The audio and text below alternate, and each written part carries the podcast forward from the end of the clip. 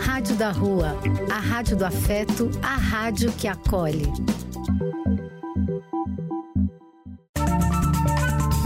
Apoio: Casa de Vó, Banho para Geral e Instituto de Políticas Relacionais.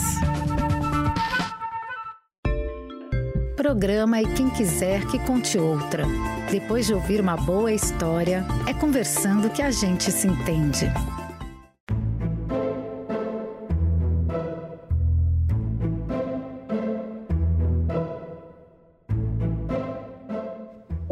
Pessoal! Aqui de novo na nossa contação de histórias, com o nosso programa E Quem Quiser Que Conte Outra. Como sempre, aqui na Rádio da Rua, a rádio da cidadania, da espiritualidade e da magia. E nós duas aqui, as duas que adoram ouvir e contar histórias. Eu, Carmen, acompanhada da minha amiga Ruth. Diz aí, Ruth. Oi, Carmen, tudo bem? Estou gostando cada vez mais de ouvir as tuas histórias, estou aprendendo também cada vez mais a contar um pouquinho as histórias. Hoje eu vou fazer uma brincadeirinha que eu aprendi com você. Como essa brincadeirinha? Antes de falar qual é o tema da minha história de hoje, eu vou colocar uma música. Hum. Uma música que vem na voz de uma cantora portuguesa, Gisela João. Uau! Vamos ouvir essa música Aí eu imagino que vocês vão adivinhar logo qual é o tema da minha história de hoje. Combinado. Vamos, Vamos sim. O barco, meu coração não aguenta tanta tormenta, alegria. Meu coração não contenta o dia, o marco, meu coração o porto. Não, navegar é preciso, viver não é preciso. Navegar é preciso, viver não é preciso. O barco, noite no teu tão bonito, sorriso solto perdido horizonte madrugada, por isso o arco da madrugada, o porto, nada. Navegar é preciso, viver não é preciso. Navegar é preciso, viver não é preciso. O barco, o automóvel brilhante, o trilho solto, o barulho do meu dente em tua veia, o sangue, o charco, barulho lento, o porto, silêncio Navegar é preciso, viver não é preciso. Navegar é preciso, viver não é preciso.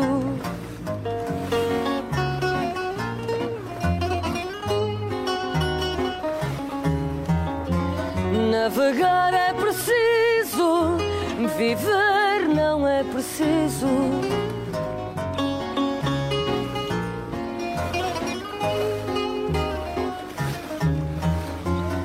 Navegar é preciso viver. Que música bem escolhida, Carmen. É linda, né? Maravilhosa. Eu gostei dessa interpretação com sotaque português. No nosso programa de hoje, eu achei que o sotaque português tinha que estar presente. Ora, pois, pois. Adivinhou o nosso tema de hoje, Lu? Olha, a música leva a gente para vários, várias possibilidades, né? Uh, navegar é preciso, então pode ser o mar, pode ser uh, descobertas, pode ser. Tem várias possibilidades, eu não sei exatamente para que lado você vai.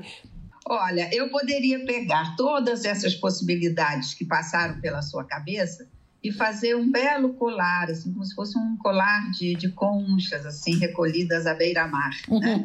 é, o nosso tema de hoje é navegar é preciso, viver não é preciso. E quando a gente traz esse tema, a gente traz o mar, traz os navegantes, traz tudo isso que você mencionou aí, né? Uhum. Nossa, agora eu fico intrigada. Qual será a história que você escolheu para mobilizar a gente a refletir sobre é, esses temas, descoberta e coisa e tal? Olha, Rua, eu fiz o seguinte: eu parti um pouco pensando na mitologia dos navegantes, né? E em função disso, eu resolvi trazer a história de uma figura da mitologia grega, né? Que os navegantes consideravam que estavam, que habitavam lá as, aquelas rochas, aqueles promontórios rochosos lá do extremo sul da África. A história do gigante Adamastor. Vamos ouvir? Vamos! A mitologia grega nos conta que no começo dos tempos, os que governavam a terra eram os titãs, uma raça de gigantes que guerreava contra os deuses. Depois de muitas lutas, os deuses conseguiram vencer, escolheram o Monte Olimpo como sua morada e condenaram os gigantes a vagar pelas costas sem poder adentrar nos territórios. Um desses gigantes, chamado Adamastor, vagueando pela costa, encontrou e se apaixonou pela ninfa Tétis, que era uma ninfa dos oceanos.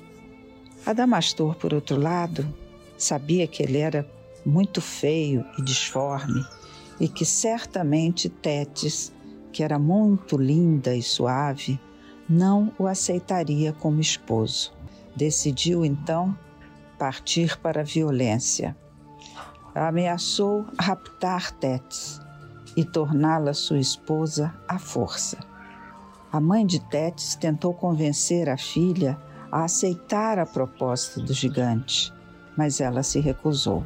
Sem saída, as duas procuraram Zeus, o chefe supremo dos deuses, expuseram a sua situação de angústia e pediram a sua ajuda. Zeus então resolveu preparar uma cilada para Adamastor. Combinou com Tétis que ela iria até ele e diria que estava disposta a se tornar sua esposa para o bem de todos. E assim que ele fosse tocar nela, Zeus, com sua magia, levaria Damastor a um promontório rochoso de onde ele jamais conseguiria sair. E foi o que aconteceu. Encantado com a vinda de Tétis e a resposta sim ao seu pedido de casamento, Adamastor se preparou para abraçar e beijar a sua noiva, quando de repente se percebeu preso numa parede de pedras, num promontório, na frente de um mar agitado. Ali, Adamastor percebeu que estava preso para o resto da sua vida. Chorou muito e suas lágrimas salgadas foram salgando as águas do oceano à sua frente. E a sua raiva por ter sido traído, por não ter sido compreendido, faziam com que ocasionalmente ele arrancasse blocos de pedra daquele promontório e o atirasse ao mar, provocando ondas gigantescas e rodamuinhos incríveis nas águas à sua frente.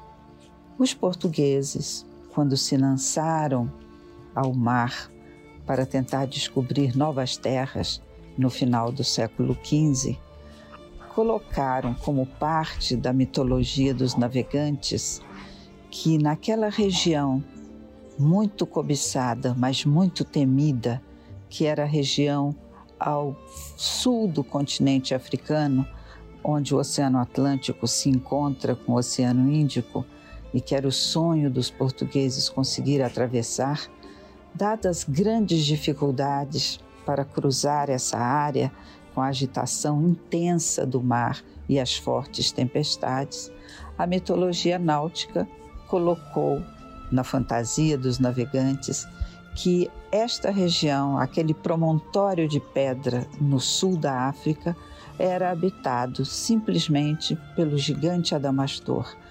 E era ele que, na sua raiva e frustração, atirava blocos de pedra agitando o mar.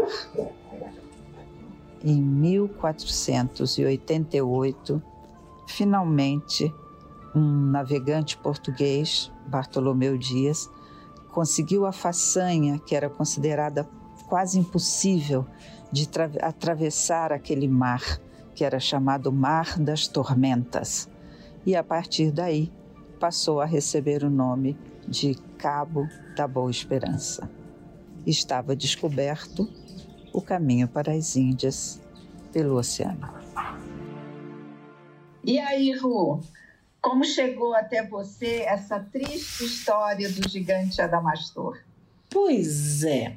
Uh, a coisa que mais me, me fez pensar é, é um aspecto que é o seguinte: o que será que mobiliza uma pessoa que está aqui na sua zona de conforto querer ir para lá?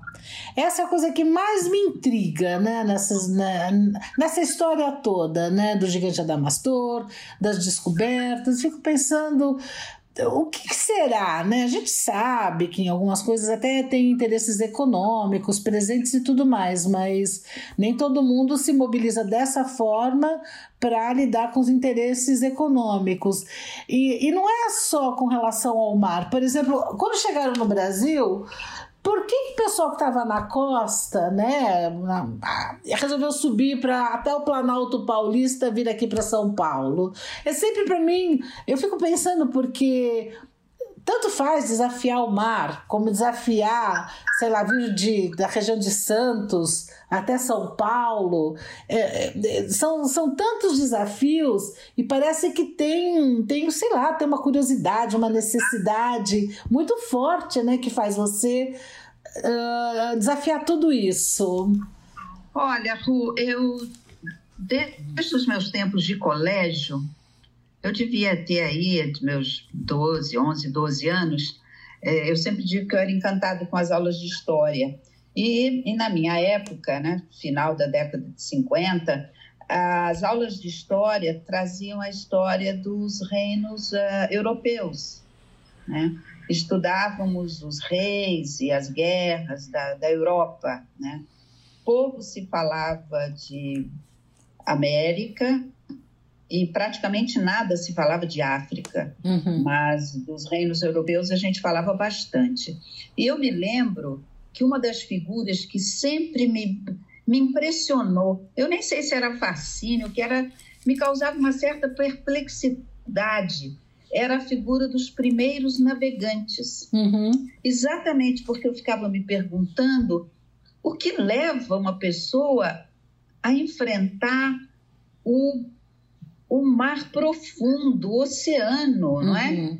Quando não se sabia absolutamente o que que você ia encontrar adiante. Uhum. Se é que você ia encontrar alguma coisa, porque tinha gente que achava que de repente o mundo poderia acabar, Plot, poderia é. ser o portal do fim do mundo. Então, você está entendendo?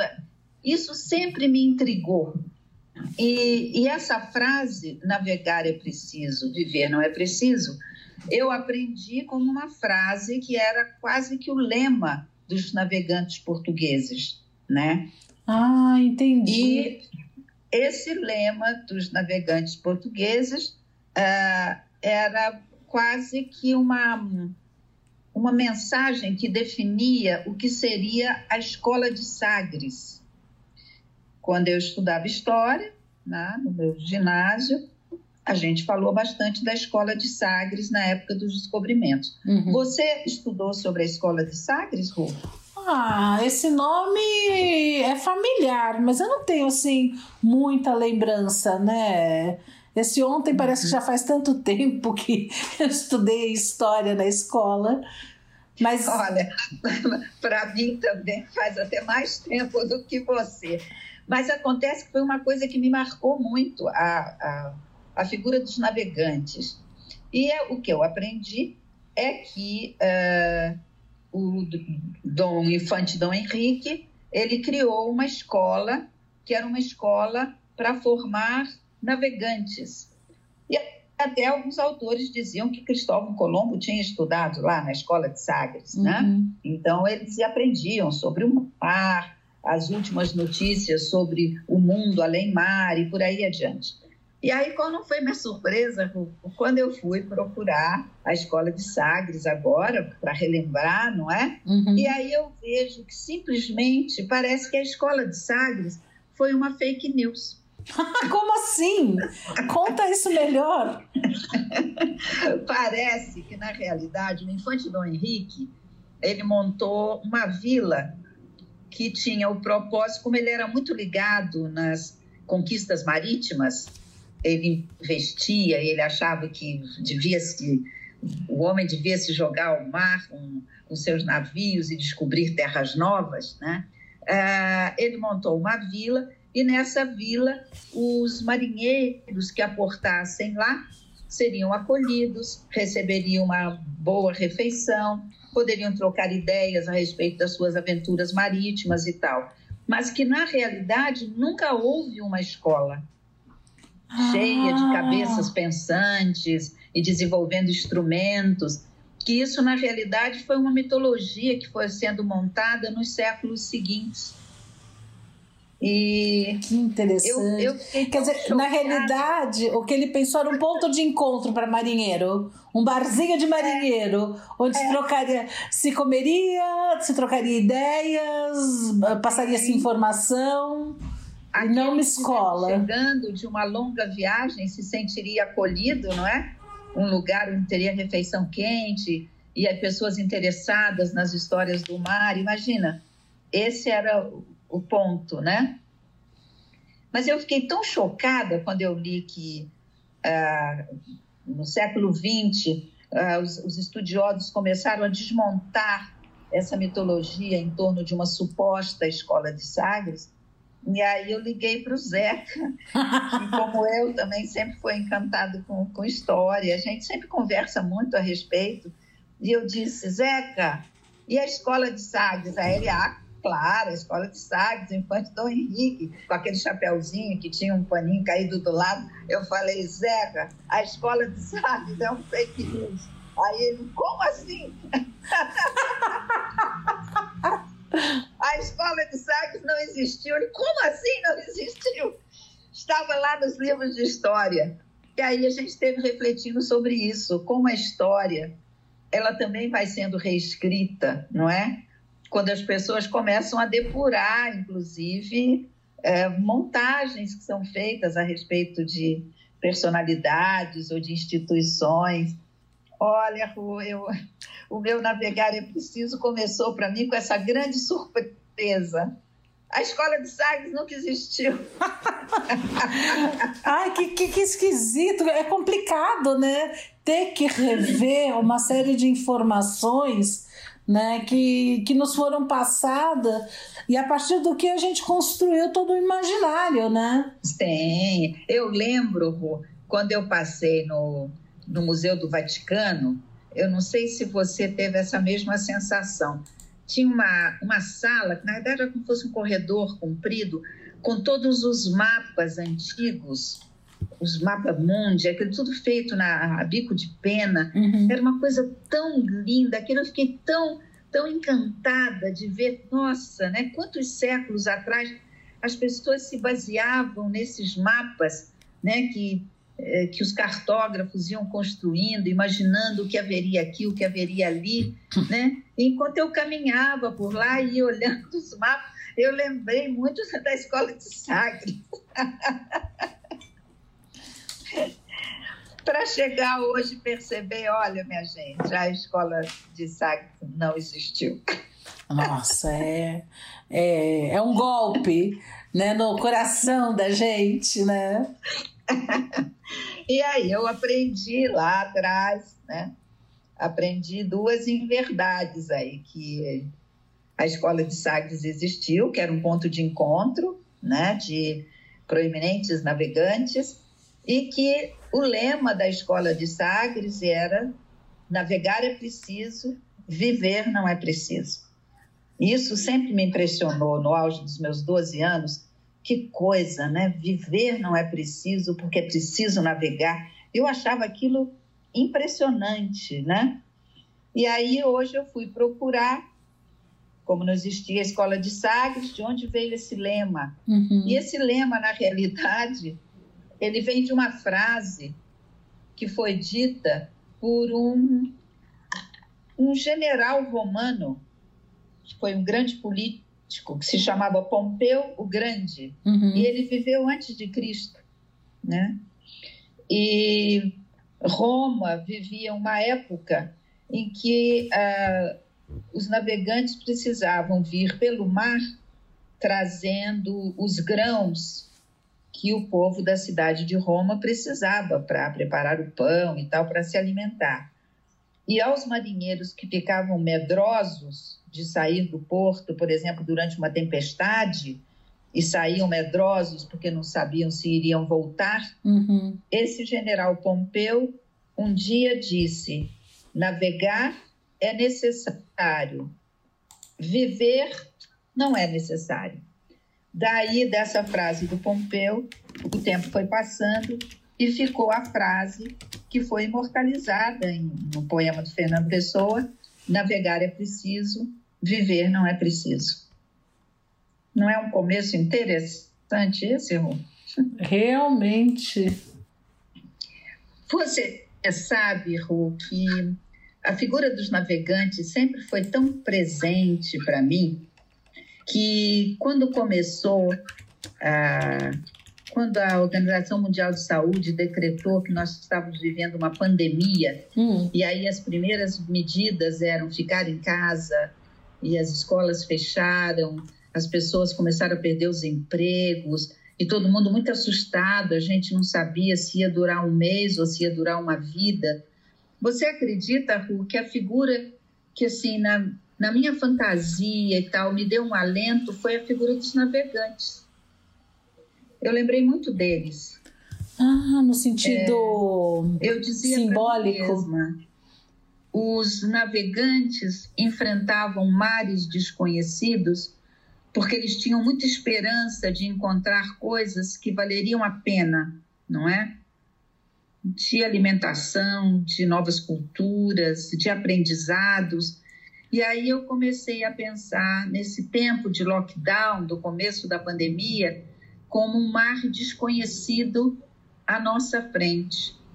Pode, eu falando isso, para quem está ouvindo, pode não fazer nenhum sentido, mas para mim fez todo sentido naquela época. Uhum. Né? Todo sentido. Então, a figura dos navegantes ficou muito, voltou a ser muito presente para mim né? Uhum. Ainda bem que eu não me apoiei na escola de Sagres durante a pandemia, fiquei só na figura dos navegantes. Mas uh, quando você conta que não existia uma escola formal de Sagres, uh, é lógico, é. Pera lá, não foi bem assim que eu imaginei, mas talvez nos leve a crer que existe também aprendizado de uma forma informal. Ou seja, essa oportunidade de troca de informações, essa oportunidade de, de receber os marinheiros recém-chegados e, e um trocar com o outro as suas experiências, eu acho que também aprende muito. Era uma escola informal, era uma escola, sei lá, vou brincar, construtivista, e não uma escola como a gente imaginava, que as pessoas sentassem no banco escolar e aprendessem. Mas acho que tinha aprendizado também, porque como você esse, viu. Esse aprendizado, porque o que os textos começam a dizer é que os navegantes eles se baseavam muito no aprendizado empírico deles. Uhum. Né? Sim. Eles, eles iam testando e vendo o que funcionava, né? Era isso que eles faziam. Então, uma, uma formalização não existia. Mas eu imagino que era uma época que em qualquer barzinho, qualquer taverna que os marinheiros se encontrassem, deveria haver uma, uma troca muito rica de informações, né? Sim, inclusive quando você viu os mapas, né, no Vaticano, que são lindos, como você fala, desenhados em bico de pena, etc, etc, uh, dá para perceber o quanto o que se imaginava que era o, o planeta Terra, vamos dizer assim, a localização dos continentes dista do que a gente sabe que é hoje, que hoje tem instrumentos de fotografar e tudo mais. Acho que a gente hoje vê o planeta Terra tal como é, né? É capaz de calcular uma distância precisa entre Brasil e África, por exemplo, e assim vai, né? E, mas aqueles Sim. mapas eram todos, entre aspas, distorcidos, né? Não não batem muito com a realidade, mas eram lindos de toda maneira e retratavam o conhecimento e como se supunha que era a Terra até então, né? Sim, sim. E uma coisa também que eu sempre ficava me perguntando, né?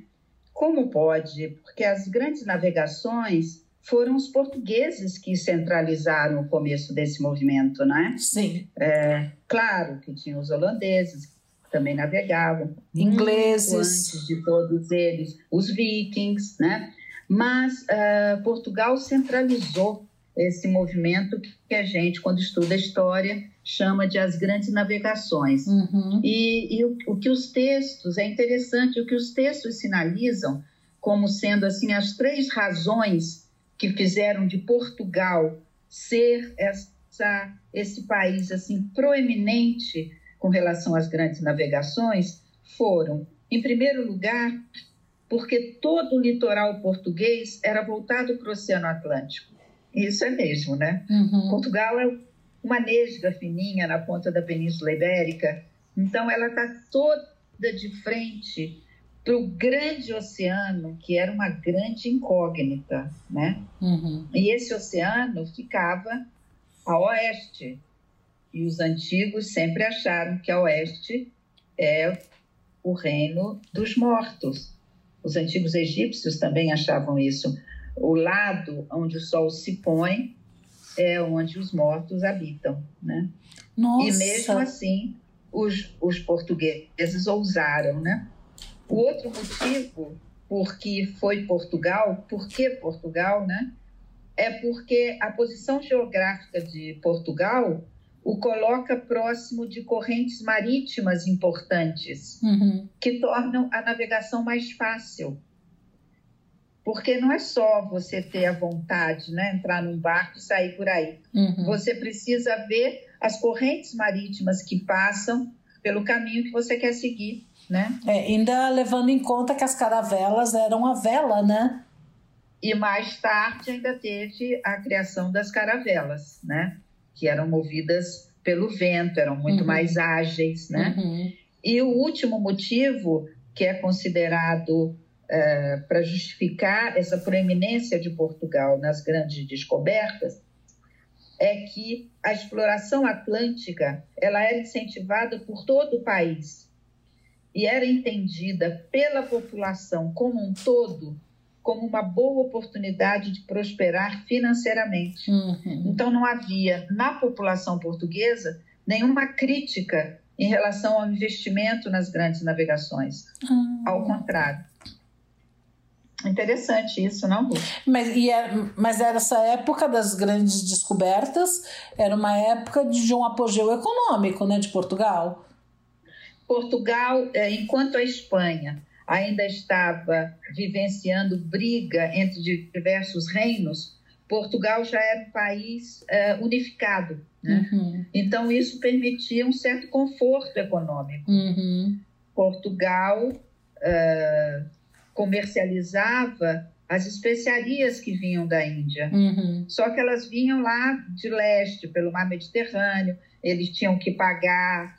Uh, pedágios, de certa forma, tipo na Turquia e tal, e eles queriam ter um caminho mais livre para as Índias. Uhum. As grandes navegações surgiram com esse objetivo. Ah, você sabe, Ru, que eu, uh, conversando outro dia com a Marcela, ela falou uma coisa que eu não sabia. Hum. Ela falou que hum, os únicos países do mundo em que chá não é chamado chá ou chai, que vem do chinês chai, né? Uhum. É chamado tea, é, Inglaterra e França. E na Inglaterra, por quê? Ela falou que os historiadores explicam que os ingleses viam chegar nos portos aquelas grandes caixas tiradas dos navios portugueses, que eram os que traziam chá da, Uhum. da China, e as caixas tinham uma cruz. É, Portugal é um país extremamente católico, né? Uhum. Todas as caixas tinham uma cruz. E o pessoal achava que era um T. Então era Ti. e. Ti passou a ser o nome daquilo que a caixa continha, que era o chá. Genial, genial essa, essa colocação. Muito bom, né? E, e vo- você sabe que quando eu li isso, que todo o litoral português era voltado para o Oceano Atlântico, eu lembrei de um poema. Eu lembrei de um poema ah, eh, do Fernando Pessoa que chama Mar Português. E, e eu procurei para ver se eu conseguia achar o poema declamado por um português com sotaque. Uhum. Eu acho que eu consegui encontrar. Hum, Talvez a gente possa fazer uma pequena pausa para ouvir esse poema. O que, Ah. que você acha? perfeito, adorei a ideia. Vamos lá? Vamos lá. Ó mar salgado, quanto do teu sal são lágrimas de Portugal. Por te cruzarmos, quantas mães choraram, quantos filhos em vão rezaram, quantas noivas ficaram por casar, para que fosses nosso, ó mar. Valeu a pena, tudo vale a pena se a alma não é pequena. Quem quer passar além do bujador, tem que passar além da dor. Deus ao mar o perigo e o abismo deu, mas nele é que espelhou o céu. Que grande fascínio, não é? Por essas águas revoltas dos oceanos, hein? É, é um fascínio enorme por essas águas desconhecidas, né? E, e quando você propôs o tema, uma das coisas que eu pensei foi o seguinte, que para as pessoas de religião de matriz africana, ah, o mar é a calunga grande, ou seja, o cemitério. E eu fiquei pensando, mas por que será isso? Né? E tem uma história linda para contar para você. Ah, o- Hum. a calunga, ela foi por muito tempo um termo indecifrável pelas culturas não africanas, né? Ficava difícil para os não africanos entenderem o que queria dizer, né? Ah, e tem o termo, esse termo calunga, ele vem do banto e ele significa vazio ou espaço oco. Agora, o que é interessantíssimo que essa palavra, originariamente, ela era usada para quando algum parente morria e nesse momento um espaço oco que nascia no peito, assim como o luto. Era esse, Nossa, que é. coisa profunda isso, Rô. Exato, quer dizer, hum, a calunga faz referência a esse espaço oco, esse vazio, né, essa dor, vamos dizer assim. E aí, com o passar do tempo, calunga começou a designar o cemitério. Porque Ah, antes ok. os povos africanos não tinham uma palavra para designar cemitério. Assim, o grande espaço de vazio e de solidão era a calunga pequena e o mar, a calunga grande. Nossa, que bonito. É bonito, E, Rô, né? sabe o que eu lembrei? Hum, A gente tem um amigo que é um oficial reformado da Marinha. uhum, E uma vez conversando, ele falou uma coisa que eu nunca esqueci. Ele fala que a gente tem a ilusão de que o mar é aquilo que a gente vê nos documentários sobre as costas, né? As costas marítimas. É, muito plâncton, muito peixe, muito colorido, né? É, mas que na realidade, quando você entra num submarino e você mergulha no azul profundo, uhum. é como se você estivesse num deserto, que é uma coisa assim, uma imensidão Uhum. desconhecida e assustadora. A Calunga Grande, hein? É. Olha que interessante isso, Rô. A gente acaba trazendo para a nossa conversa um outro ponto que os navegantes também me faziam refletir, Uhum. que é o tema da morte. Uhum. Sim, eles Medo estavam desafiando a morte o tempo todo, né? E, é, e você sabe que falando em morte, eu achei um texto Hum. que é uma entrevista com uma médica é, especialista em cuidados paliativos, Uhum. que ela escreveu um artigo com um grupo, e o artigo que saiu na revista The Lancet, que é uma revista bastante considerada, né, um periódico científico, Uhum. e o título do artigo é bem provocativo, Hum. trazendo a morte de volta à vida. Ah, interessante. Como fazendo parte de um ciclo. E por que que, ela- que tem esse, esse título, o trabalho deles? Hum. Porque eles estavam mostrando que a gente está vivendo cada vez mais, mas que a morte, cada vez mais, ela é relegada à área médica. Uhum. Então, raramente as pessoas morrem em casa, como morriam antes. Raramente morrem com toda a sua família à volta, né? É, como era antigamente.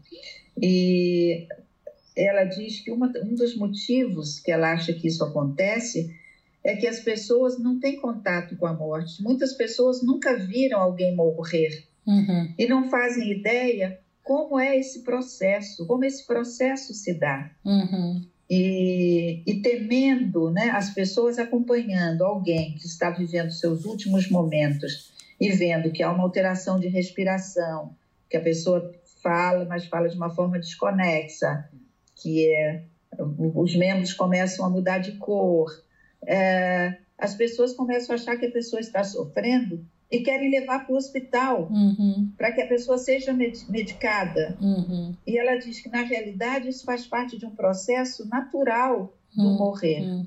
E que, geralmente, com- quando esse processo vai se desencadeando, a pessoa, de certa forma, já não está mais lá.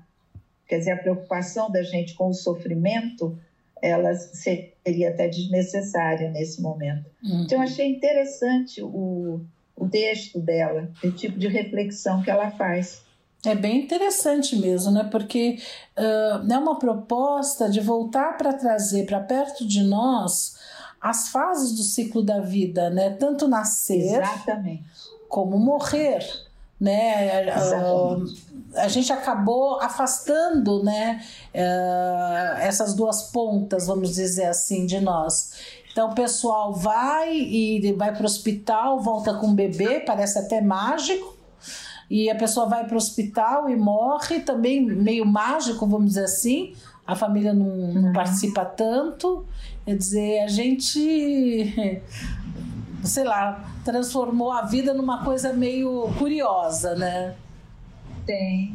E ela fala, inclusive, que começa a, a- a criar força, um movimento de formação de doulas da morte. Ah, Assim como tem as doulas da vida, Olha. que ajudam no parto. aham, que né? interessante. É, Eu achei que é interessante. É como se fossem é, novidades, novas reflexões, muito promissoras, eu achei. Uhum. E, e na entrevista dela, ela cita também uma coisa que é interessante. Ela falou que o famoso diretor de cinema americano, que é o Woody Allen, é, que ele tem uma frase muito famosa Hum. a respeito da morte. E a frase é: Eu não tenho medo de morrer, só não quero estar lá quando acontecer. Isso é bem o de Allen mesmo, né? Bem o Woody Allen. E aí, a pessoa que estava entrevistando menciona uma música do Gil que eu não conhecia, Rô, Qual? que no refrão dessa música ele fala: Eu não tenho medo da morte, eu tenho medo de morrer. Ah, vamos E ele vai explicando porque quando a morte vem, você já morreu, não está mais aqui. Uhum. Mas o morrer, você ainda está vivo morrendo, é o desconhecido. Uhum. né? É interessante a, a música do Gil. Vamos ouvir? Uma Vamos. música mais, mais soturna. Vamos, vamos escutar um trechinho dela. Uhum.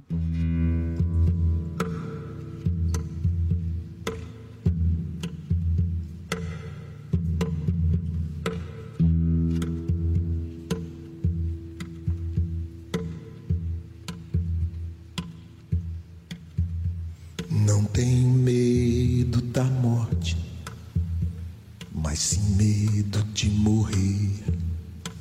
Qual seria a diferença? Você há de perguntar. É que a morte já é depois que eu deixar de respirar. Morrer ainda é aqui, na vida, no sol, Ainda pode haver dor em ou vontade de mijar.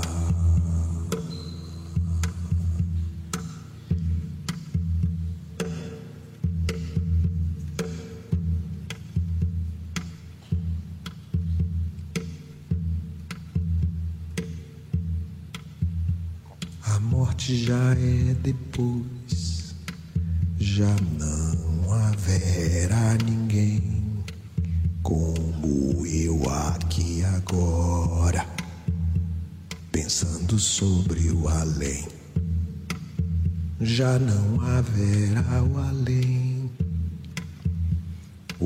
já será então.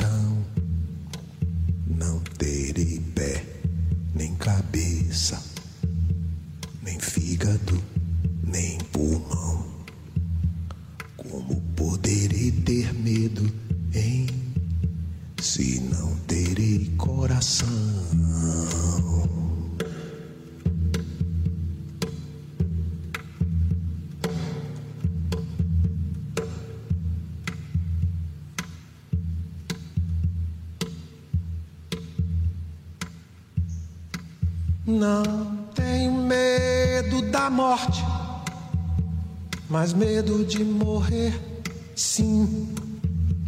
A morte é depois de mim, mas quem vai morrer sou eu.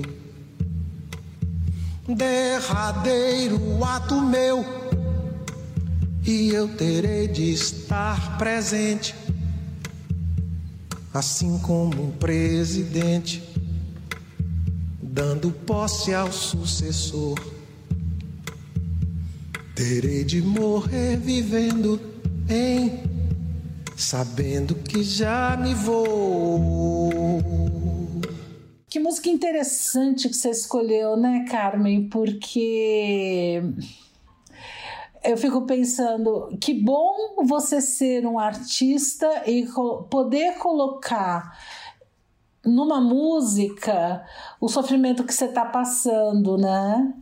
Uhum. Porque parece que essa música foi escrita numa época que ele estava passando por alguns problemas renais. E ele uh, coloca isso de alguma maneira na música dele. Né? Então, quando ele fala do, do xixi que aparece assim meio do nada, né? Eu achei interessante. Eu acho que essa música dá para gente ir olhando a letra dela e lendo e fazendo uma reflexão sim. a respeito da morte. Eu acho que ela sim. é bem interessante. Sim, né? sim. É, é... Porque ela Bonita. nos toca a todos, né? Sim. Nos toca a todos. Sim. Agora, tem um outro aspecto, né? Voltando à questão da descoberta, tem um outro aspecto que eu acho que a gente não levantou aqui. Eu fui no dicionário. O que, que é descoberta? Aí tem várias explicações. E tem uma que eu gostei. Descoberta é o ato de se detectar algo novo ou algo velho que não tenha sido reconhecido como significativo.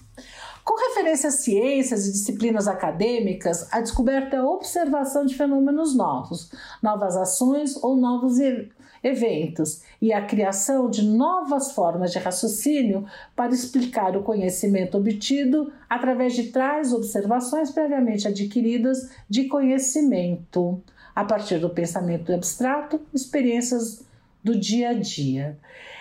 Um, isso me traz uh, uma reflexão sobre para ser para fazer descobertas a gente precisa ser curioso né?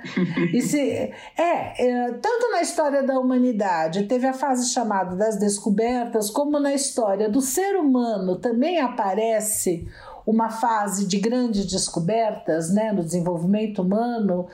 Um, eu acho que quando a gente vai ficando adulto, vai ficando enrijecido, a gente acaba deixando de lado a curiosidade que poderia nos beneficiar a vida toda. Você já pensou a respeito? Olha, eu não tinha pensado na curiosidade ligada a esse tema dos navegantes, mas acho muito interessante você ter trazido. E sabe a imagem que me veio, Ah. Para você pode parecer que não tem nada a ver, mas para mim, nossa, sabe aquele filme 2001, Uma Odisseia no Espaço? Uhum. Quando tem no, no alvorecer da humanidade, ainda aqueles homem primitivo, né? Parecendo meio um gorila e tal ele está mexendo numa, numa ossada, os grupos estavam sempre guerreando entre si, né? Disputando espaço, comida e tal. E eles estão, aparece um deles mexendo numa ossada, e de repente ele pega um osso, tipo como se fosse um osso de fêmur, um osso grande, e ele bate, ele bate meio por acaso no outro osso, o osso quebra. Uhum. E aí ele, ele começa a experimentar, a experimentar, e aí ele vai tomando posse desse, desse movimento, e é como se marcasse o momento em que o homem descobre o instrumento. Uhum. É, eu me, me lembrei muito disso, né? Porque ele, ele bateu, estava brincando com os ossos assim, meio como quem não quer nada. Aleatoriamente, é. aleatório. Um, um osso bateu no outro, quebrou. E aí ele já vem aquela. Ele faz de novo. É, tem instigado por essa curiosidade, Uhum. Essa percepção de algo novo, Uhum. né? Que é o que você coloca aí ligado Exatamente.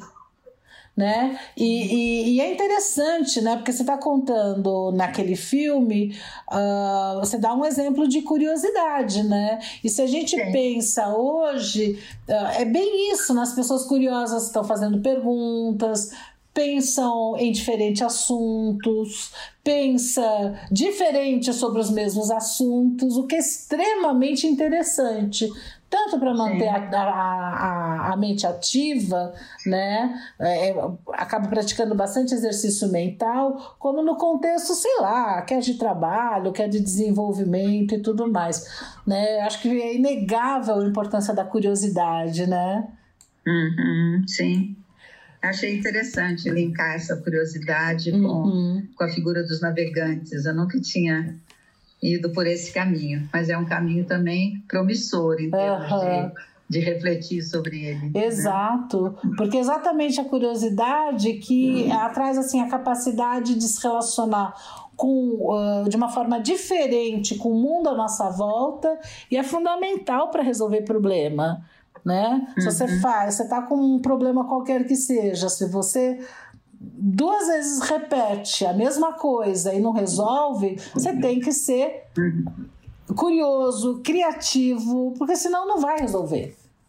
Uhum. E isso a gente se depara o tempo todo. Ou seja, é Sim. extremamente vantajoso manter essa curiosidade, que é muito ativa numa criança pequena, num adulto. Sim. Agora, agora, você que gosta das, das, das relações, das listas, né? Eu encontrei um artigo de uma professora chamada Ingrid Paola Stock. Ela é professora de inovação e criatividade da Fundação Getúlio Vargas e é presidente do Instituto Nacional de Empreendedorismo e Inovação do Rio de Janeiro. Ela faz uma lista de como você pode manter essa curiosidade ativa. O, o primeiro item é super interessante, é conheça seus inimigos. O que, que é isso, inimigo? O- os inimigos internos, medo de errar, autocobrança, ah, pressa. Porque para ser curioso, a primeira coisa que você precisa, você precisa se arriscar, você precisa admitir, olha, isso aqui eu não sei, Ah, se expor, né? Então você precisa ter uma postura meio relaxada com relação a esses inimigos internos, né? Isso. Uhum. Então a proposta é de reconhecer quais são as principais dificuldades e ter paciência consigo mesmo, que nada vai uhum. mudar do dia para noite. O... Muito interessante. Muito, muito. O segundo item da lista, a lista é extensa, a gente não precisa ver todo, mas acho que tem alguns que são bem legais. A segunda é invente novas maneiras de fazer algo antigo. Sair da rotina. Uh, uhum. Mudar a rotina. Uh, experimenta, por exemplo, tomar banho de luz apagada. Uh, experimenta usar o mouse com a outra mão. Experimenta assistir um filme em outra língua. Experimenta. Tenta, arrisca, uhum. né? Outra dica que eu achei. Gostei. Gostou? Outra dica que eu achei gostei, gostei. interessante é tenha um momento espontâneo, um momento espontâneo. Escolhe um dia da semana ou um período do dia e saia sem fazer planejamento algum. Vai, vai pela intuição. Vai para onde a tua intuição te manda.